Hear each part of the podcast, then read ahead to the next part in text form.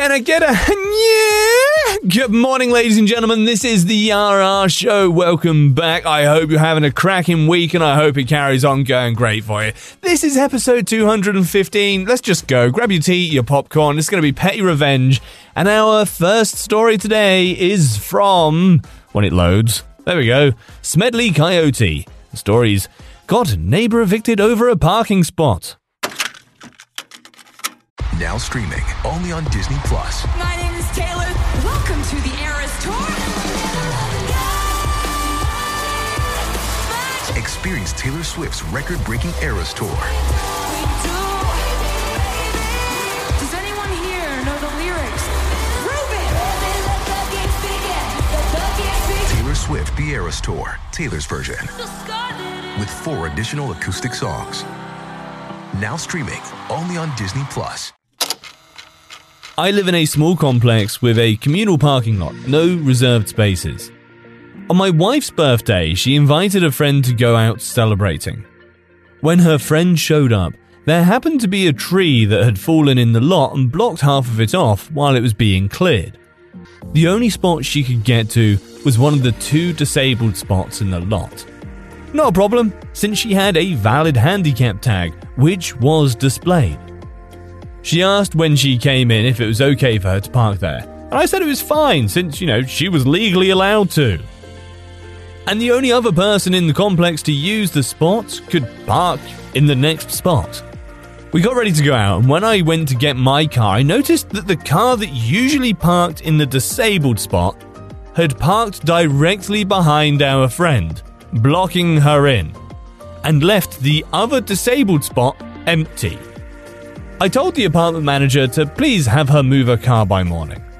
We went out for a nice night of clubbing and got home at 3am. The car was still blocked in, and the other disabled spot was still empty.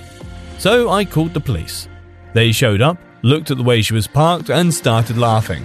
Why didn't she just park in the next spot? I told them I don't know, and he said at 3:30 a.m., "Well, let's go wake her up and ask." He did just that. Went up there, did the cop knock on her door to wake her up, and told her to move her car. She began yelling at him, That's my spot, and I'm teaching someone a lesson! He explained to her that it is not her personal spot, and there was another one right next to it, even closer to her door. He told her to go and move the car immediately and to think about what she was going to say next real careful because she was very close to going to jail. She moved the car and never spoke to me again, but she had also yelled at the apartment manager when he asked her to move it. Turns out she was behind in rent, so they started eviction proceedings. Manager then paid me 150 bucks to take her boxed up stuff and throw it into the building's dirty basement. Next up is a story from ChillDude890 How I Gutted My Housing Association. A few years back, I bought my first house in a medium sized 5 to 1,000 home neighborhood in a southern state. It had a HOA, but I actually picked the neighborhood because they had the lowest HOA dues in the city, the fewest rules, and the house was by far the nicest one I could afford in my budget. After a few weeks, I get a violation notice from the HOA telling me I had two violations needing correction. Number one, my lawn was not green enough. Two, my trash cans were too close to my driveway. I was thoroughly confused about number one, as it was February, in the middle of winter, so of course my lawn was dead, like pretty much everyone else's. So I assumed that either this was a mistake or an existing offence from the previous owner. As for the trash cans, I kept them on the side of my house, and I think when the HOA came by, my trash cans stuck out past the sidewall like by a foot. So, how dare I? I shrugged them off and continued on. Come March, I get another notice, this time fining me for both violations. Each one cost me a hundred bucks, and they wanted the money in two weeks. I was pissed. This made no sense, and I was not about to let them try and get money for bullshit violations. So I called the management company that worked with the board to get them appealed. The lady told me I needed to appeal directly to the board, and that I could do so in the next annual meeting in a few days. So I, of course, showed up to the meeting. Prior to it starting, I met with a few homeowners and learned that they were all there for similar bullshit violations and were pissed off too. I then talked with one of the members of the board about the fine appeals process. He was an older guy in his 70s with short grey hair and a very worn and angry face. He asked what I was getting fined for, and when I told him, he just looked at me and said, uh, and you should get fined for that. Young people like you not taking care of their homes is the whole reason I got on this board.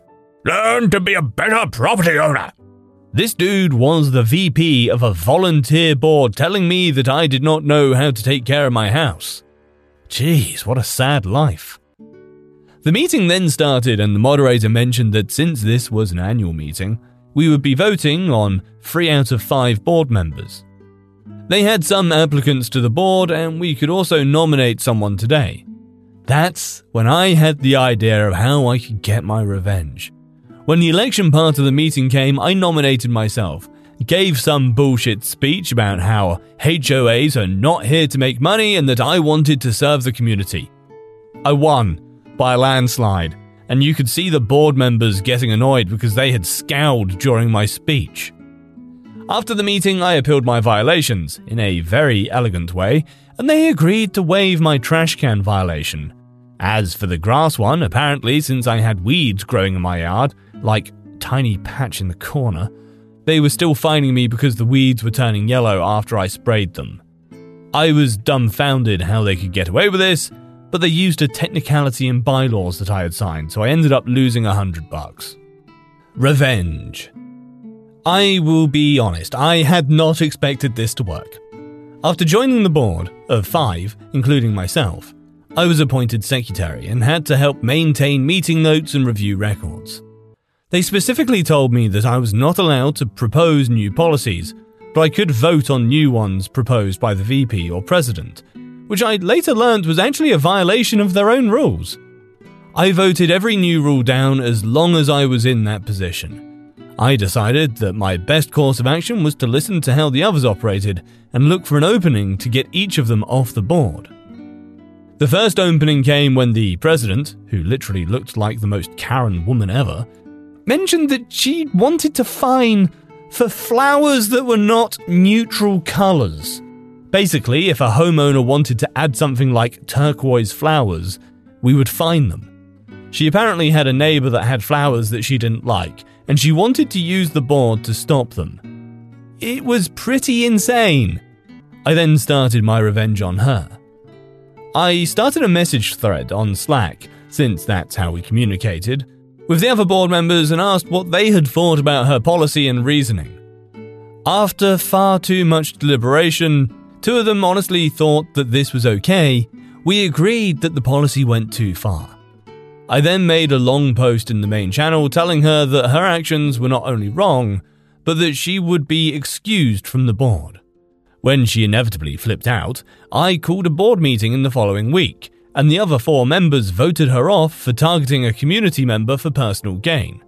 She gave a sob story about how the board was her life and that the neighborhood was like her child, but I didn't care. That was one down. I convinced one of my good neighbour friends to join a little later on to take her spot. The next members I targeted were the treasurer and director, as I wanted to save the VP for last. They were actually pretty easy to get off the board because they were very easily swayed by public opinion.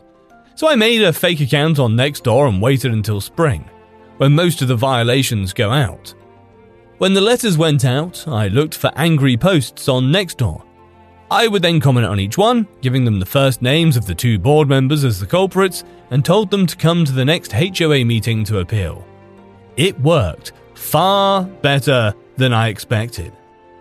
During the next meeting, over 50 people showed up and called out those by name. It was glorious.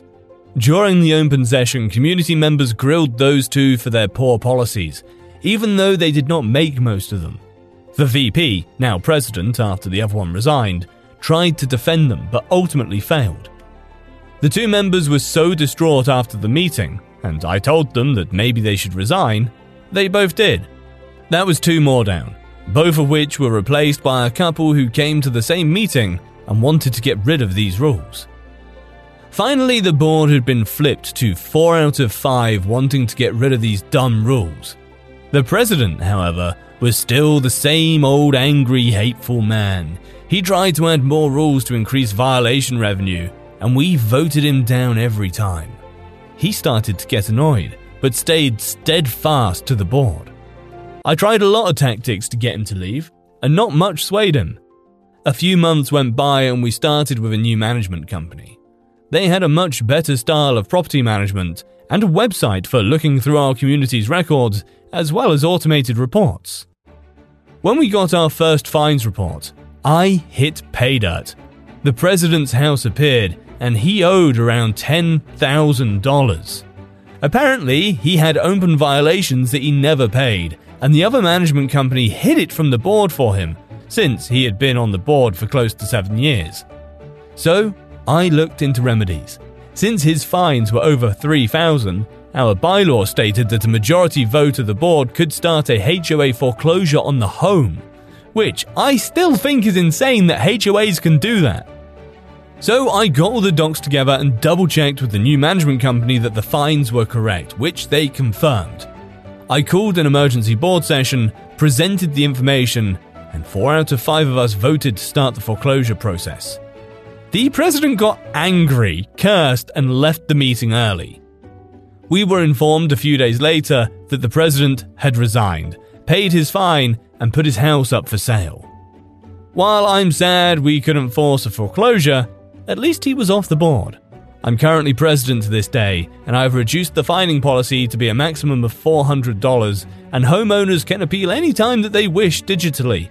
In addition, I've banned any grass fines until May, the trash can violation has been super relaxed. Moral of the story never find me 200 bucks, call me a stupid young kid, and expect to not lose your house. Next up is a story from Why So Many Ostriches Tit for Tat Toddler. Do you enjoy science, spooky stories, and all things paranormal? We do too. While we would love for most paranormal stories to be true, we are here to tell you that they probably aren't. But that doesn't make them any less fun to speculate about. We are the Spooky Science Sisters podcast. In this podcast, we bring you bi weekly discussions on possible scientific explanations behind the supernatural. Backed up by research articles and other credible sources, we do deep dives into things like archaeology and physics and share in depth discussions with topic experts. Visit us at SpookyScienceSisters.com to listen to a couple of skeptics debunk some of your favorite alien encounters, cryptid sightings, and ghost stories with science, sass, and a significant amount of laughter. Thank you and stay spooky. Had a diamond studded jerk bring a toddler to the doctor's office, not a pediatrician in Manhattan, and let that brat run wild. I'm mentioning diamonds because it was clear she had means to hire a sitter. I understand when a sitter gets sick, etc.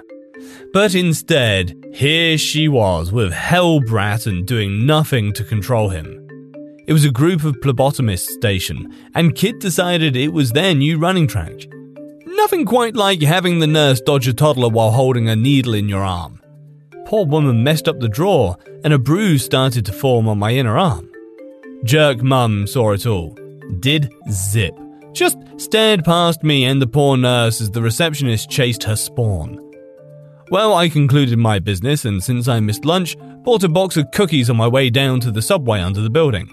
Did I mention it was one? The witching hour of hungry and nap free toddlers?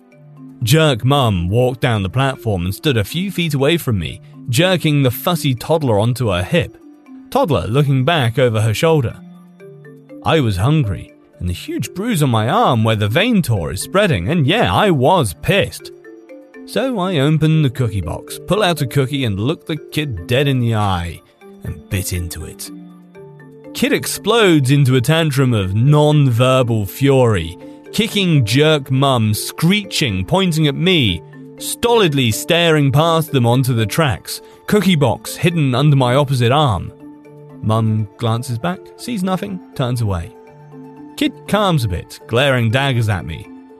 My train arrives, so, putting another cookie into my mouth, To the incredulous rage of the toddler, I stroll onto my car to his indignant screams. Wonder if Jerk Mum's toddler inflicted bruises last as long as mine. Next one is from Spaniard Sensei. Lady does not want to let me finish buying my groceries, so she can wait because I was there before her. This just happened a couple hours ago. Nothing fancy, just petty. I came from work and after arriving home, I just took the groceries list and went for shopping at the market next to my house.